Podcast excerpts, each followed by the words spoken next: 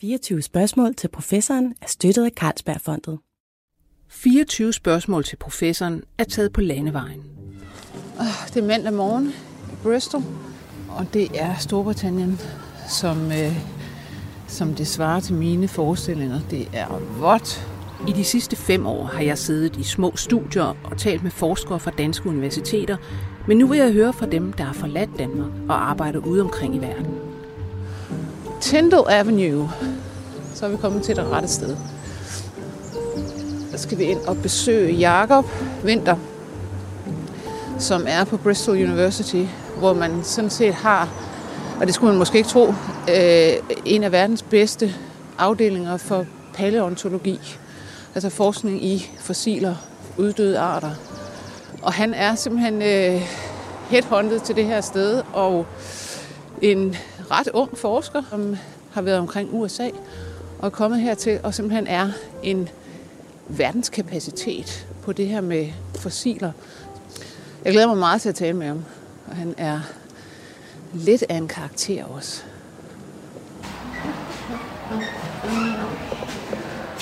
Hi, excuse me, I'm looking for Jacob Winter, uh, paleontology. Oh, okay, yes. Is he expecting you? Yes, yes. Faktisk mødte jeg Jakob Winter første gang i Kastrup Lufthavn i 2008, helt tilfældigt. Han var på vej til USA, hvor han var Ph.D.-studerende og en af de første til at forske i dinosaurers farvetegninger. Men så har jeg i løbet af årene igen og igen hørt hans navn i forbindelse med nye forskningsgennembrud. I dag er han tilknyttet afdelingen for paleontologi ved University of Bristol, som mange anser for verdens bedste af sin art. Og her vil jeg meget gerne høre om, hvad han forsker i lige nu. Så her er mit kontor, og det er, det er sådan, jeg har lidt op, som I kan se. Nå, det, ja, det kan jeg faktisk ikke se, Jacob, det må jeg indrømme. Det minder sådan lidt om et, øh, altså et naturhistorisk museum, der har været engang i tørretumbleren, og så skrumpet til 12 kvadratmeter. Ja. Eller sådan noget, ikke? Altså, der var... Jakob, jeg har glædet mig meget til at, at komme her og kigge på dit kontor. Og ikke mindst fordi, at jeg blev lige mindet om dig sidste år, da jeg så en artikel sådan helt tilfældigt. Øh, forskere har nu fundet et dinosauranus og kan sige noget om, hvordan det her dinosauranus så ud og blev brugt. Og det var så øh, det var dig, der stod for den opdagelse. Hvad i alverden går det ud på med det her dinosauranus? Eller den kloak, som det i virkeligheden er? Jamen, øh, stort set, vi fandt bare ud af, at vi havde en dinosaur, som rent faktisk bevarede kloakåbningen. Og det viste sig så, at øh, det var der faktisk aldrig nogensinde nogen, der havde opdaget før. Altså, øh, som pattedyr, så har vi flere åbninger, som vi har i den modsatte ende af vores mund, hvor vi kan hvor børn og tis og sæd og lort kommer ud af. Men øh, de fleste andre dyr, de har bare én åbning, og det kalder vi for en kloakåbning. Og, øh, og det har altså dinosaurer så. Øh, og øh, vi har tidligere kigget på det her fantastiske fossil, som kommer fra Kina af, som er sådan en lille dinosaur, som hedder Psittacosaurus, som er sådan på størrelse med en labrador. Da vi havde færdiggjort det stykke arbejde, så kiggede jeg på det der fossil igen, og så kunne jeg se, at den der kloak, den er sgu da helt vildt velbevaret. Og så gik jeg hjem og prøvede at google øh, på øh, Scholar, der, om finde ud af, om der er nogle artikler, der beskrev dinosaurkloakker. Det viser sig, der var der ikke. Og så, så gik vi i gang med det. I kigger så på, hvad den, hvad den også kan have haft af, af funktion, ud over bare at være åbning for alt det her. Ikke? Fordi I ser, at, at der simpelthen er farve på den. Ja. Så den må kunne noget andet. Ja, præcis. Det vi kan se hos øh, den her dinosaur, den havde sådan noget, der mindede om en krokodilles kloakåbning, hvor du har sådan øh, nogle øh, lober eller læber på hver side. Men i stedet for, at de bare laver sådan en sliske, så, så, så, øh, så øh, krænker de sig ligesom ud over halen, så det former sig, det danner sig ligesom sådan en, en V-formet mm. struktur med de her to lober der. Og, øhm, og så har åbningen så været mellem de her to lober der. Og, øhm, og det er meget interessant, fordi det kan give os en, en idé om, hvordan de har kopuleret, altså hvordan øh, penis fra øh, handen ville have kunnet komme ind i, øh, øh, i kloakken på hunden af, og det er kommet sådan bag til fra, i stedet for for eksempel fra fra siden. Men det siger jo øh, også noget om, at den har formentlig brugt det til at, at signalere med. Altså ja. farve signalerer det her. Ja, præcis. Fordi at det vi kan se, det er, at den var meget, meget pigmenteret. Og, øhm, og det vi kan se, det er, at hverken krokodiller eller fugle har som regel en pigmenteret kloak. Og øhm, det er til dels fordi, at krokodiller bruger ikke rigtig øh, altså synlige signaler til at kommunikere med hinanden. De har nogle øh, kirtler i deres kloak, som vi også mener formentlig den her dinosaur har haft, baseret på dens udformning. Men, øh, men de bruger ikke sådan, altså, deres øjne til at kommunikere med eller signalere med. Så øh, det, der vi har, det er sådan the sweet spot her med den her øh, dinosaur, fordi de havde godt syn, de brugte øh, altså visuelle signaler til at kommunikere med hinanden, og så havde de en kloak, som man kunne se, så hvorfor ikke bare prøve at gøre den flot, så man ligesom kan vise den frem over for hinanden, og derfor vise, at man måske kunne være en god mage. Så det vi har, det er nu faktisk en forestilling om den her Labrador-store øh, dinosaur, der render rundt, har nogle øh, brune tegninger, den har en kloak, den der er meget flashy med en masse melanin, og så har den, øh, hvad det hedder, sin skyggetegning, og sådan, den har en, en hvid, øh, lys underside, den er mørk ovenpå, og den har simpelthen levet i en skov. Ja. Og, og det kan man se ud fra et, kan man sige, når jeg ser det, sådan lidt smadret fossil i en ja. sten. Det er, er faktisk ret fantastisk. Altså, ja, det er altså. ret utroligt, ikke? Jo. Og altså, vi er jo så fortsat, fordi at, øh, jeg har jo en afstøbning herover af en ret berømt øh, lille rovdinosaur, som var det, den første dinosaur, der blev opdaget i Kina, som havde fire bevaret. Og, øh, og det, man kan se på det, øh, på det her fossil, det er, at der faktisk er øh, sådan mørke og lyse fjereaftryk langs med halen, som viser, at halen den havde striber. Og så er der sådan en, et bånd af mørke fjer, der løber over øjet, så den havde sådan en banditmaske, den sådan prøvede at skjule sine øjne. Men uh, vi kan også se, at den har modskygge farvetegninger. Og den er altså fundet i de samme lag som den her Citacosaurus. Og det sjove er, at når vi rekonstruerede modskyggen på den, så kan vi se, at den levede ude i det åbne. Og det vil altså sige, at selvom de er blevet fundet i de samme øh, søaflejringer, så kan vi se, baseret på deres farvetegninger, at de faktisk levede i to forskellige miljøer, og derfor ikke nødvendigvis havde meget med hinanden at gøre øh, tilbage for 130 millioner år siden. Og øh, en anden dinosaur, som øh, var ret skæg, det var en, en et kæmpestort fossil, som blev fundet i det nordlige Kanada, som er en såkaldt ankylosaur, som er sådan en, en, en stor planteæder, cirka 7 meter lang, og som var dækket af store horn, som bare sad sådan, øh, skulder ved skulder øh, over hele øh, rygsiden af dyret. Og, og det, det var simpelthen så velbevaret, det her fossil. Det havde sådan en tykt lag melanin bevaret på hele rygsiden, og det kunne vi sådan analysere, og vi kunne vise, at den var sådan rødbrun. Mm.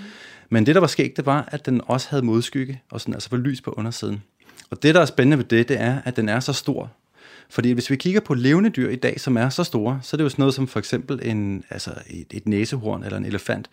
Og det, det, der er interessant med dem, det er, at de ikke har modskygge. Nej. Og det er fordi, der ikke er nogen rovdyr, som nogensinde vil kunne tænke sig at gå i kambolage med en elefant. Det, er simpelthen, det ville være den dummeste idé, hvis du var, du var en løve. Så den der dinosaur har faktisk haft nogle, nogle fjender? Den har haft nogle fjender, og det er fordi, at øh, altså Jurassic Park, hvis det nogensinde vil ske, det ville ikke være særlig sjovt, fordi at store rovdinosaurer er mere øh, modbydelige og uhyggelige end en ulv og en løve, fordi de bare er så store. Jakob Winter har beskæftiget sig meget med dinosaurer, men han har samtidig en helt anden interesse, nemlig bløddyr, som ligger i den anden ende af skalaen, hvor der ingen knogler eller fjer er at finde fossiler af.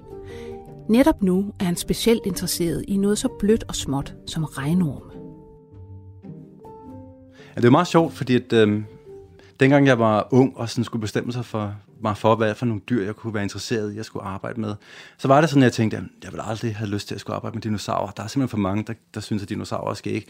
Og det, sådan en vil jeg ikke være, og det er jo så blevet. ja. Og så var der nogle andre grupper af dyr, som jeg altid tænkte, at ah, de er godt nok ukarismatiske. Altså en snegl synes jeg godt nok ikke er særlig karismatiske. Det syntes jeg i hvert fald ikke. Og så endte jeg med at faktisk blive ret interesseret i bløddyr, altså mollusker. Og så var der en gruppe af, af, af dyr, som uddøde dyr, som vi troede måske kunne være bløddyr. Og der viste jeg så faktisk i en, altså en af mine første artikler, jeg nogensinde publicerede i Nature, der viste jeg, at det faktisk ikke var et bløddyr, men var en, en ledorm, eller sådan en analid. Og så blev jeg derfor interesseret i et ledorme og orme. Og det er sådan noget som for eksempel regnorme og børsteorme og, og, og sandorme og den slags. Og, øhm, var det de der halkerier? Nej, halkeria, det, det, var, det var faktisk øh, et, øh, et dyr, som jeg... Det var derfor, jeg blev interesseret i bløddyr, fordi at jeg studerede halkeria, som altså er et fossil fra, øh, fra, øh, fra Nordgrønland, som er øh, over en halv milliard år gammel, som altså har plader og skæld over hele kroppen. Og det studerede jeg, da jeg var bachelorstuderende, og så fandt ud af, at det havde nogle ting, der viste, at det var et bløddyr. Og derfor så af den grund blev jeg så interesseret i at, øh, at forstå bløddyr bedre, på grund af takket være halkeria. Og så blev jeg interesseret i ledorm, og, øhm, og begyndte at, at, at bruge molekylærbiologi fra levende dyr til at prøve at forstå både bløddyr og så ledorme og deres evolution, for at prøve at se, hvordan det passer med, hvad vi har fossiler. Altså simpelthen sidde og kigge på deres DNA-struktur og, og, og, og sammenligne dem med hinanden. Ja, præcis. Og der var det så, at, øh, at øh, vi bruger det her såkaldte molekylære ur til at prøve at forstå, hvornår ting de opstår. Og, øh, og det gør vi så altså ved, at øh, altså, vi kigger på molekylerne, og så ser på, hvor mange ændringer der er. Og på den måde, så kan vi sådan prøve at beregne tid ved hjælp af, af levende dyr, så deres DNA. Så derfor så øh, kunne jeg se allerede, da jeg begyndte at, at lave et, et datasæt, og begyndte at sekventere DNA fra forskellige ledorme, og havde nogle regnorme derinde, der kunne jeg se, at der var, sådan, der var en meget, meget lang gren, som sådan lidt op til levende regnorme, hvor jeg tænkte, de er måske egentlig ikke så gamle, som man måske kunne forestille sig, de var. Så jeg tænkte, lad os prøve at lave et molekylær uanalyse. Det har vi så langt om længe gjort. Og vi har altså ikke publiceret det endnu, men, vi har, men altså, resultaterne ser ret interessante ud, fordi at øh, det ser ud til, at det øh, opstår på et meget, meget interessant tidspunkt i livets historie, for omkring 300 millioner år siden. Og, øh, og det er meget, meget sent, fordi at øh, vores forfædre, altså fisk, som udviklede ben, de øh, gik, begyndte at gå på land for cirka 360-370 millioner år siden, så altså lang tid før. Og insekter og altså æderkopper, skorpioner og, øh, hvad hedder det, og, og, og tusindben, de begyndte allerede for 450 til 500 millioner år siden at gå op på land. Så regn om, at de kommer op på land flere hundrede millioner år efter alle de andre større dyrgrupper, som altså vi ligesom associerer med, med landdyr. Det er ret interessant. Og Men hvorfor? Det, at det har noget med det der tidspunkt at gøre, simpelthen? 300 millioner år? Jamen, altså det der med det, det er jo, at hvis man kigger på regnorm, så er de jo helt utrolig vigtige. Altså Charles Darwin, jo, hans, hans sidste større værk var faktisk øh, en, en bog, som var en, en, en stor fejring af regnorm. I den tid, der troede man lidt, at regnorm det var sådan noget, man skulle komme af med. Så de der viktorianske øh, hortikulturister, de her folk, havedyrker. Her, havedyrker, ja. de havde det med, at de bare tænkte, det, det er en pest, det skal vi af med. Så de prøvede at skille sig af med regnum. Men, men Darwin han mente, at der måske regnum var virkelig vigtige for de her økosystemer, fordi de gør en masse fantastiske ting. Og han var faktisk en af de her pionerer, som viste, hvor vigtig regnum var. Fordi det, de gør, det er, at de, altså, de ventilerer øh, jorden og gør og de tager alt det her plantemateriale og er rigtig effektive til at omsætte det, så du får de her øh, øh, de vigtige næringselementer, som, som man bruger, som planterne bruger, de bliver frigjort igen, så planterne kan genbruge dem. Man kan egentlig sige, at de er ligesom vores mikrobiom i tarmen. Altså mm. sætter en masse næring fri. Ja. Øh, det gør de så bare for jorden. Og, de, og det er helt utroligt, hvor effektivt de er. Og vi har nemlig altså, øh, et naturligt eksperiment, fordi det vi kan se, det er i Nordamerika, efter den sidste istid, der var der nogle de lokale regnorm, de var ikke hurtige nok til at ligesom at øh, kolonisere det her gigantiske kontinent. Og det vil sige, at du fik sådan et, et, et skov-økosystem, som var frit for regnorm. Og det, der er ret interessant, det er, at det er, der har du altså sådan et, et øh, formuldet bladlag, som ligger øverst, og det er helt vildt tykt. Og det gør, at der er sådan en helt unik flora af, af svampe og, hvad hedder det, og forskellige vivløse dyr, som omsætter det, men de er overhovedet ikke særlig effektive. Fordi det vi kan se, det er, at øh, da europæerne så kom til øh, Europa, eller til Nordamerika her, og så øh, øh, tog planter med, så tog de også nogle regnorme med. Og de her europæiske regnorme begyndte så at kolonisere de her nordamerikanske skove. Og der kan vi så se, at på en enkelt kvadratmeter, der kan du have op til 9 kilo kulstof per kvadratmeter. Og så når de der regnorme kommer ind, i løbet af et år, så går du fra 9 kilo til 250 gram øh, kulstof per kvadratmeter. Og det er altså bare kuldioxid, der bliver bruttet ud i atmosfæren. Og det er, altså, det er jo en drivhusgas. Så det vil altså sige, at jeg begyndte at spekulere på, at når, hvis regnormene, på det tidspunkt, når regnormene opstår, så vil vi se noget markant, et markant skift i økosystemerne, og altså i geokemiske cykluser, og i, måske i atmosfæren også.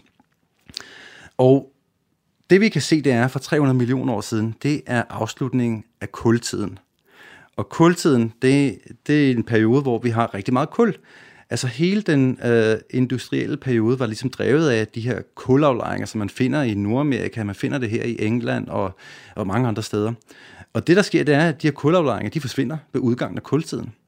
Og kulaflejring, det er altså plantemateriale, der bliver aflejret på land. Og det vi kan se, det er, at regnorm, de er rigtig gode til at øh, omdanne plantemateriale. Så, så de afs- regnormene opstår og afslutter formentlig kultiden? De har formentlig afsluttet kultiden. Og det vi kan se samtidig, det er, at der er et markant, markant skift. Der er en istid, som slutter, og så er der en masse kuldioxid, der bliver, øh, kommer ud i atmosfæren. Og øh, så min, min hypotese, altså nu er det ikke publiceret endnu, men min hypotese er måske, at regnormene har forvoldet en masse ting, en masse skift. Og det andet, vi kan se, det er, at øh, regnormen, da vi kommer til Nordamerika, så sker vi, ser vi et massivt skift i plante, øh, plantefloraen. Og det, der sker også her, det er, at der er et markant skift i plantefloraen. Før den tid havde du en masse sporeplanter, altså sådan noget som bregner. Altså og, primitive planter, der ikke, prim- har, der ikke har blomster. Som ikke er blomster, men som heller ikke har frø. Øh, altså, altså frø med, med kim. Ja. Så det er sådan nogle, deres frø, det er sådan pulverstørrelse. Øh, størrelse. Og, øhm, og det vi ser, det er, at lige pludselig så tager frøplanter over. Så sådan primitive, øh, hvad hedder det, græn og ginkgoplanter og ting og sager. Og senere får vi så blomsterplanterne. Så langt skal, så godt. Skal du ikke have fat i en masse altså, øh, hvad hedder, økologer for i virkeligheden at, at diskutere det her? Altså, du, siger, det, du, du har nogle idéer om det, det er ikke publiceret endnu. Øh, det er vel sådan noget, som økologer og, og den slags vil øh, altså, slå ned på med det samme og diskutere helt vildt, kan det her passe? Jo, præcis. Ja. Så altså det, jeg har gjort nu, det er, at jeg har snakket med en masse folk og prøvet at få gjort dem interesseret i det. Og en af de ting, som jeg faktisk synes var mest interessant, det var, at jeg kontaktede sådan nogle, øh, hvad hedder det, sådan nogle, der modellerer klima. Og, øhm, og der er sådan nogle folk, der prøver at modellere, hvordan koldioxid og iltforholdet i atmosfæren har ændret sig, ved at kigge på, hvordan geologien og planter og dyr og alting, de har ligesom været i gennem tiden. Og det, der var interessant, det er faktisk, at før 300 millioner år siden, der havde vi helt vildt højt iltniveau i atmosfæren. Det var op, på, op til 30 procent af atmosfærens niveau, hvor i dag der har vi jo kun cirka 20-22 procent. Og vi havde gigantiske insekter og så videre, som fløj rundt, og man mener måske, at det, de var så store, fordi at der var så meget ilt i atmosfæren. Og det, der var interessant, da jeg så kontaktede dem, var, at det var, de var helt begejstrede, fordi at deres klimamodellering øh, tilbage til den tid, der havde de der havde de rigtig nogle gode sådan parametre for, at øh, de kunne skrue på for at få det. Og, øhm, og, og de var egentlig ikke så glade for de parametre, de havde fundet på. Og det der, det, der er sjovt, det er, at de kunne skille sig af med dem, og så bare putte regnorme ind. Faktisk det, de troede, det var, at regnorm altid havde eksisteret. Så deres modeller havde altid troet, at regnorm altid var til stede. Så det, de gør, det er, at de bare sletter regnorm fra 300 millioner år. Og så lige pludselig kan vi se, at vi så får iltniveau og koldioxidniveau, som passer med proxy-data, vi kan få fra, øh, øh fra, geolog, fra, fra geologiske øh, forekomster, som kan fortælle os om fortidens ilt- og koldioxidniveau. Det er en interessant tanke, at en paleontolog ved at se på fossiler kan komme med ny viden, som får klimaforskningen til at revidere teorier om atmosfærens iltniveauer og jordens kulstofomsætning. Hvis Jakob Winters antagelser om regnormens rolle holder stik, lyder det som en kæmpestor historie. Og altså, det tror jeg også, det er en af de ting, som jeg synes, at vil være rigtig godt, hvis det er, at vi prøver at være, være bedre til at snakke med hinanden. Fordi det, der er sjovt ved det hele, er jo, at folk, der studerer genetik, de kigger jo på en, en eller anden evolutionær historie. Og jeg som øh, fossilforsker, jeg, har, jeg kigger jo også på en evolutionær historie. Og folk, der studerer anatomi, de kigger jo også på en eller anden evolutionær historie. Og det, der er det sjove, det er jo, at hvis det er, at man kun kigger på genetikken, så kan man måske have nogle hypoteser om nogle ting. Men det, der er med det, det er jo, at hvis det er, at man ser nogle mønstre, for eksempel fra geologien af, eller fra fossilerne af, så kan man spekulere på, at det kunne måske have drevet nogle bestemte ting, som man så kan teste ved at kigge på genetikken, eller omvendt. Øhm, så derfor så øhm, tror jeg, at fremtiden det er, at vi, vi snakker mere med hinanden, fordi at jeg tror, at det er måden, hvor vi kan måske finde nogle nye spørgsmål, at vi kan besvare med hinandens data. Vi talte om, hvad der fik dig i gang med at interessere dig for bløddyr, ledorme. Og det var faktisk en, en mærkelig skabning, der hedder Halkeria, som vi ikke kender noget til i dag, som ligner en underlig, stor, flad kampvogn. Og den fandt du oprindeligt i Siriuspasset i Nordgrønland. Hvad er det, der ligger deroppe? Fordi det, det er jo et, et sted, der virkelig har vist sig at, at give en hel masse, og som du skal tilbage til. Ja. Altså Siriuspasset, det er et, en lokalitet i det aller nordligste øh, Nordgrønland, og blev opdaget sådan lidt ved en tilfældighed tilbage i 1980'erne, hvor der var, hvor øh, Danmarks og Grønlands geologiske undersøgelse, som i dag hedder GEOS, de var i gang med at kortlægge øh, Nordgrønland, og der var nogle geologer, som egentlig ikke interesserede sig for fossiler, som sådan lige stoppede med en helikopter sådan midt ude Lars Tønskeds mark, og så lige løb ud af helikopteren, greb nogle, øh, nogle, nogle stenblokke for ligesom at kunne putte et datapunkt på deres øh, geologiske kort, Øhm, og da de så kom ind i helikopteren og kiggede på de her øh, skiferplader, kunne de se, der er sgu noget mærkeligt noget på de her. Øh, så da de sad øh, og, og snakkede over den her øh, primitive radio, som man havde dengang, med de forskellige folk, der var sådan udstationeret på forskellige steder, der var en paleontolog, som hedder John Peel, øh, englænder, som var tilknyttet, øh, hvad hedder det, øh, Geos dengang. De sagde, at vi har altså fundet altså en, en, en skiferplade, og der, der er altså et eller andet fossil, som ligner sådan en bunke græs på overfladen. og han, han også sådan tænkte, en bunke græs. Det må jeg lige få kigget på. Og det viser at være en havsvamp.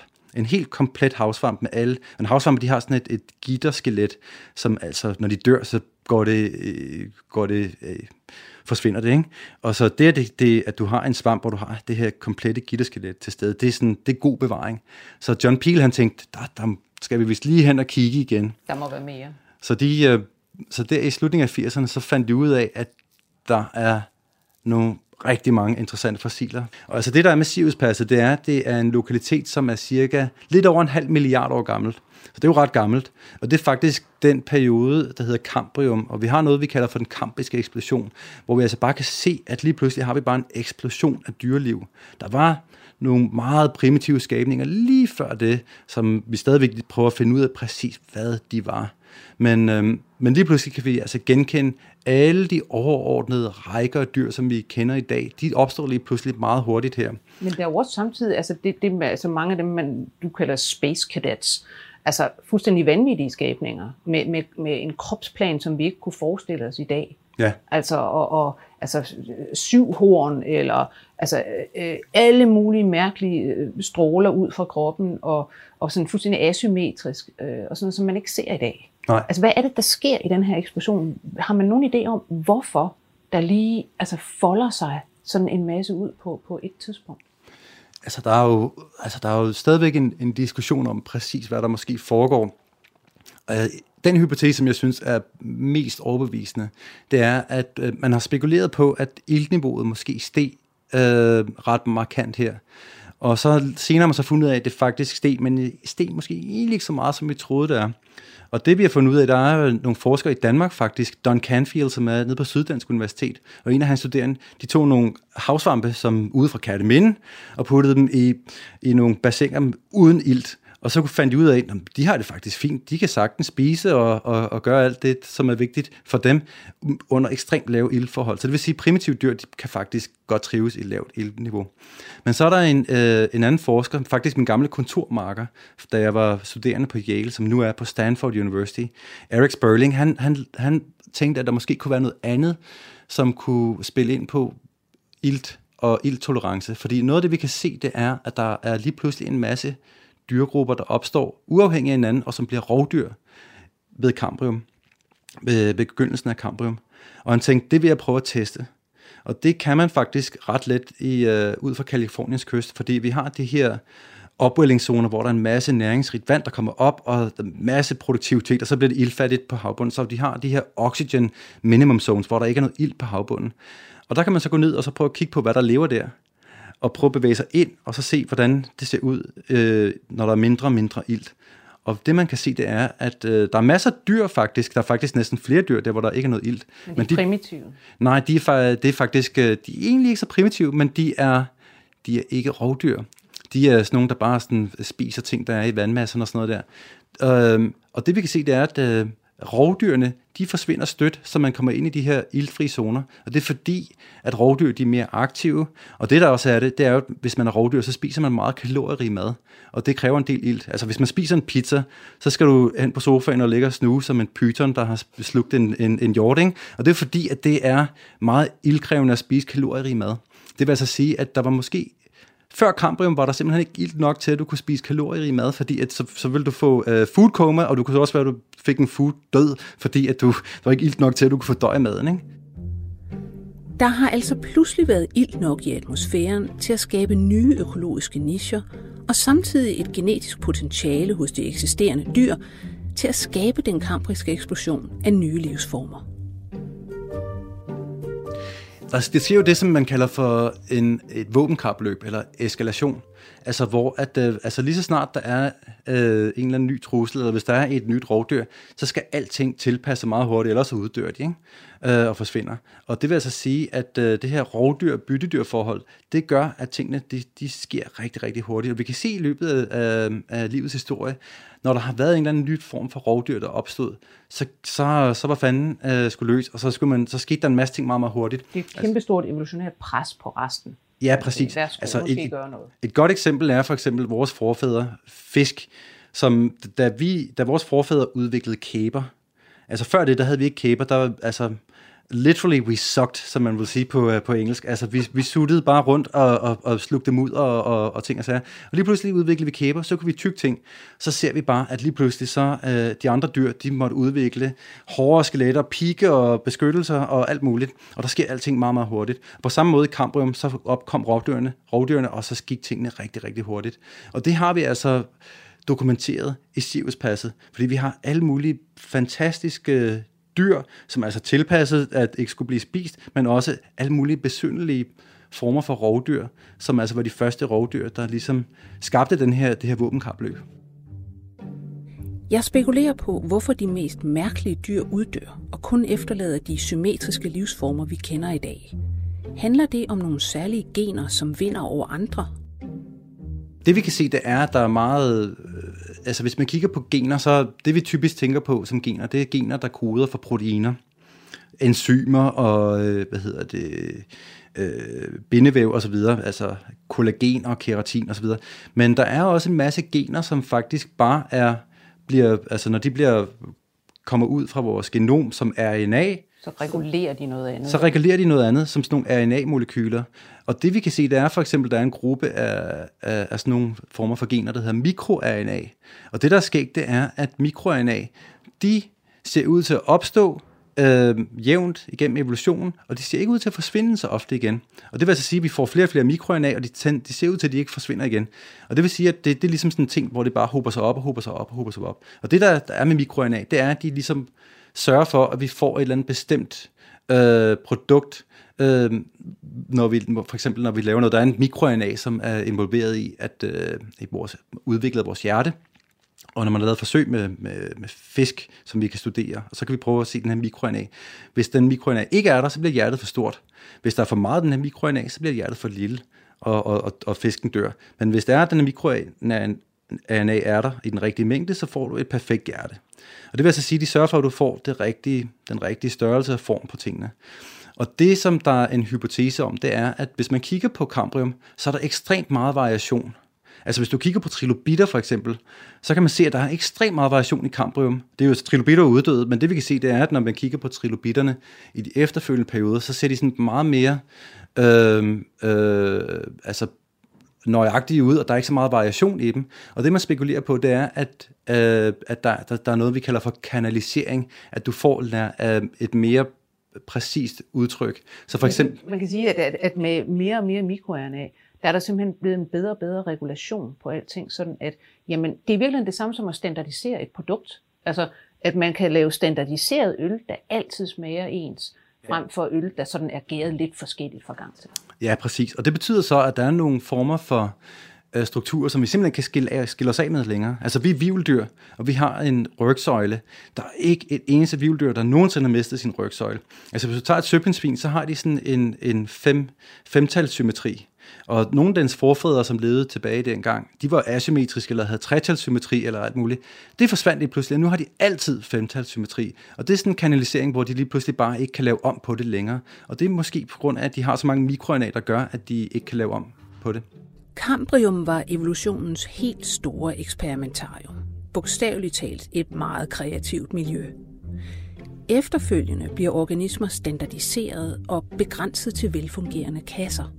Altså selvfølgelig har vi haft meget evolution efterfølgende, hvor vi ser en eksplosion af alt muligt ting, men så er det lige pludselig med et, en anatomi, hvor du har nogle bestemte ting, som ligesom er fastlagt, og så må du ligesom bare eksperimentere med, med de forbehold. Så der er, sådan, der, der er nogle visse regler, eller dogma, hvor det er sådan, du, der, der er, du kan kun gøre ting med det, du har her.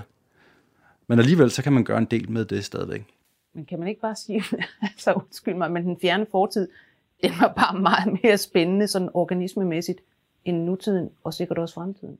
Jo, præcis. Altså, det, det, er, det er ret interessant at se på. Det her det er det første dyr, som prøver at finde ud af at skulle tilpasse sig et økosystem, og, og der er de her forskellige former for rovdyr, og man kan se, at de prøver forskellige ting af i forhold til, hvordan man skal leve og spise osv. Og, og det, der er ret interessant, det er, at der er noget forudsigelighed i nogle af de her ting. For eksempel så, hvis du kigger bag, der er der et, en rekonstruktion af et, et af de største rovdyr, der eksisterede tilbage i Cambrium, som hedder en anomalocarid. Den ser virkelig også anormal ud. Anomalocarid betyder mærkelig reje. Og øhm, vi kender de her lemmer, som den har altså på, på hovedet, som du kan se.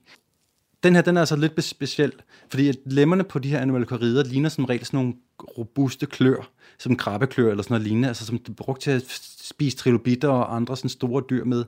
Men så det, der var interessant, det var, at i Tivuspasset, der fandt jeg altså nogle lemmer fra den her anden form for anomalokarid, som altså, vi har den her tegning af op her, og det vi kan se, det er, at den har sådan nogle meget, meget fine pigge, som er meget regulære, og så er der sådan fine, fine, fine, fine børster på hver af de her pigge. Og det ligner altså sådan et, et filterapparat, hvis du altså tager en, en barteval og tager barterne ud fra, fra bartevalen. Eller sådan, og plukker den på en reje. Og plukker det på en reje.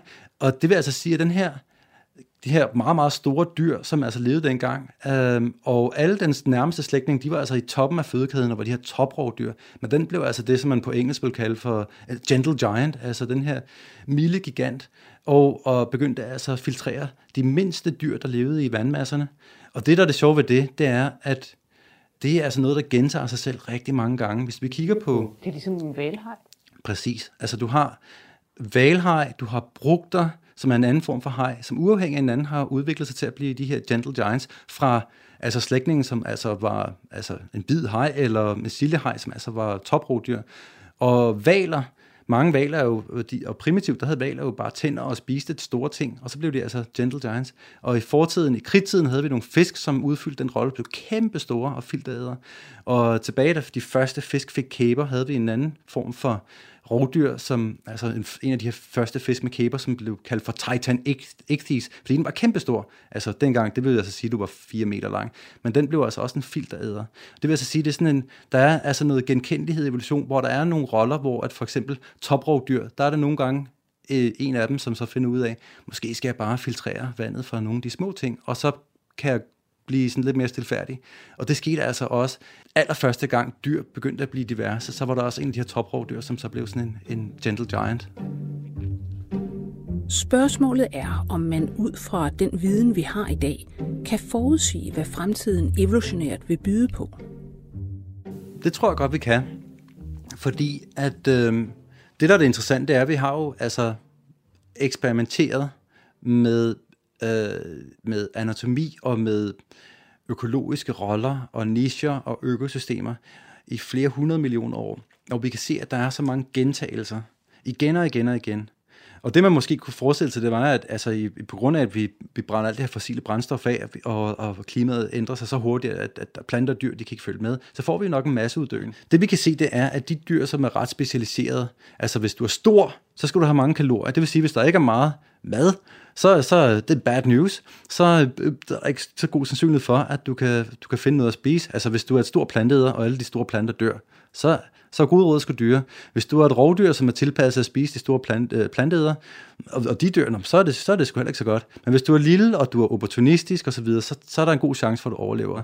Det vil sige, at formentlig så kunne det jo være, at vi nok kan gætte på, at der er nogle bestemte former for små øh, pattedyr eller fugle, som er opportunistiske nok, og de har måske chancen for at overleve, og så vil de formentlig ret hurtigt udvikle sig til at udfylde de her roller. Måske kunne det være, at rotterne var dem, der vil blive vores aftager. De ser ud til at være rigtig dygtige til at tilpasse sig rigtig mange forskellige miljøer. Kakelakke. Kakelakke måske også, ja. Og måske øh, kravefugle. Kravefugle er ret dygtige til at, øh, at, at øh, finde ud af løsninger på ting og sager. Så det kunne også godt være en god kandidat. Nu har vi talt meget om bløddyr, og Jakob har lige fået et nyt fossil af sådan et ind ad døren. Skal du ikke lige se blæksprutten? Jamen, jo, det skal vi sgu. Det er ikke så langt. Sådan det. Og han kan næsten ikke vente med at vise det frem. Tung som et ondt over den her blok her. Uh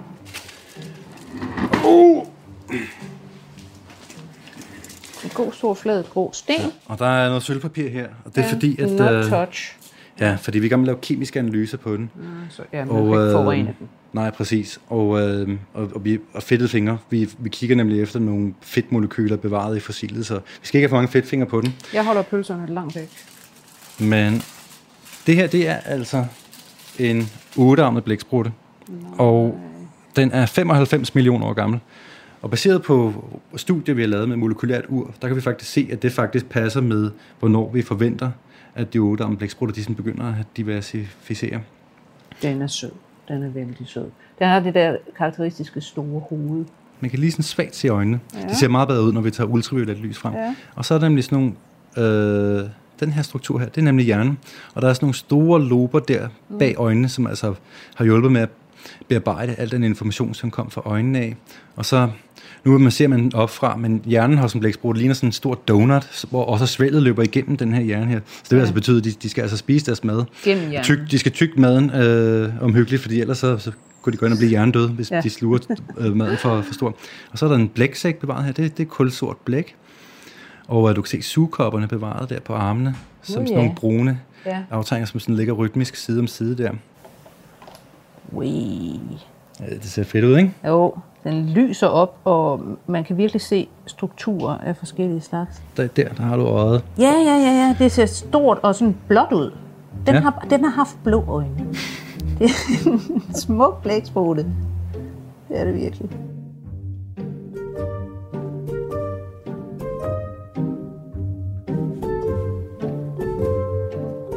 Men hvad er det, hvad er det mærkeligste, I har fundet? Mærkeligste, jeg, jeg tror, det mærkeligste, vi har lige nu, det er sådan en, et, et ubeskrevet dyr, vi har, som vi altså har fundet op i Sivuspasset, som da min studerende Morten, han fandt det, så til Jakob, det skal du lige, kan du ikke lige komme herover og kigge på den her? Øhm, og, øh, og vi har kigget på den, vi har kigget meget længe på den, vi ved stadigvæk ikke lige, hvad det er, men det er helt klart et eller andet. Fordi at, øh, du kan se her, det, er, det er altså et kæmpe stort dyr, det er sådan lidt agurkeformet, ikke? Jo, og der er, sådan, ribber. Der er nogle ribber, et eller andet, måske noget segmenteret. Og hvis man holder det på den anden led, så kan man se, at der er sådan en eller anden form for ornamentik, sådan noget mærkeligt halløj der. Mm. Og det ser lidt, lidt anderledes, her, anderledes ud her. Det kunne måske være hovedet. Vi er ikke sikre.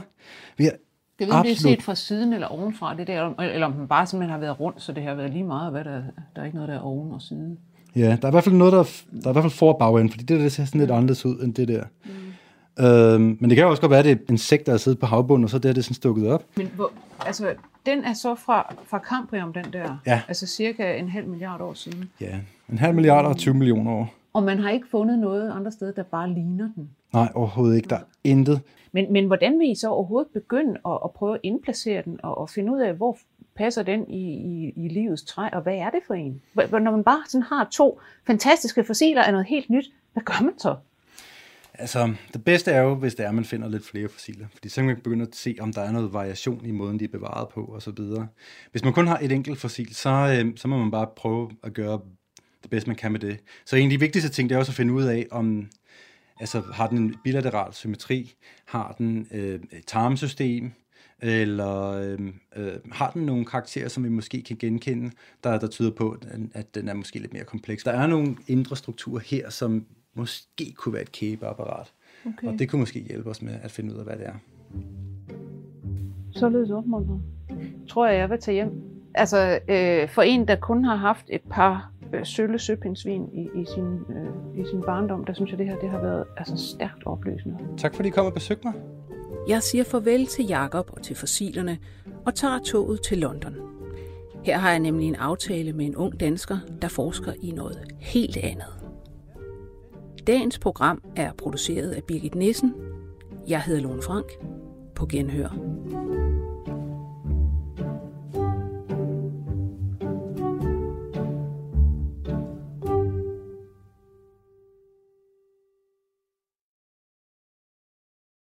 »24 spørgsmål til professoren er støttet af Carlsbergfondet.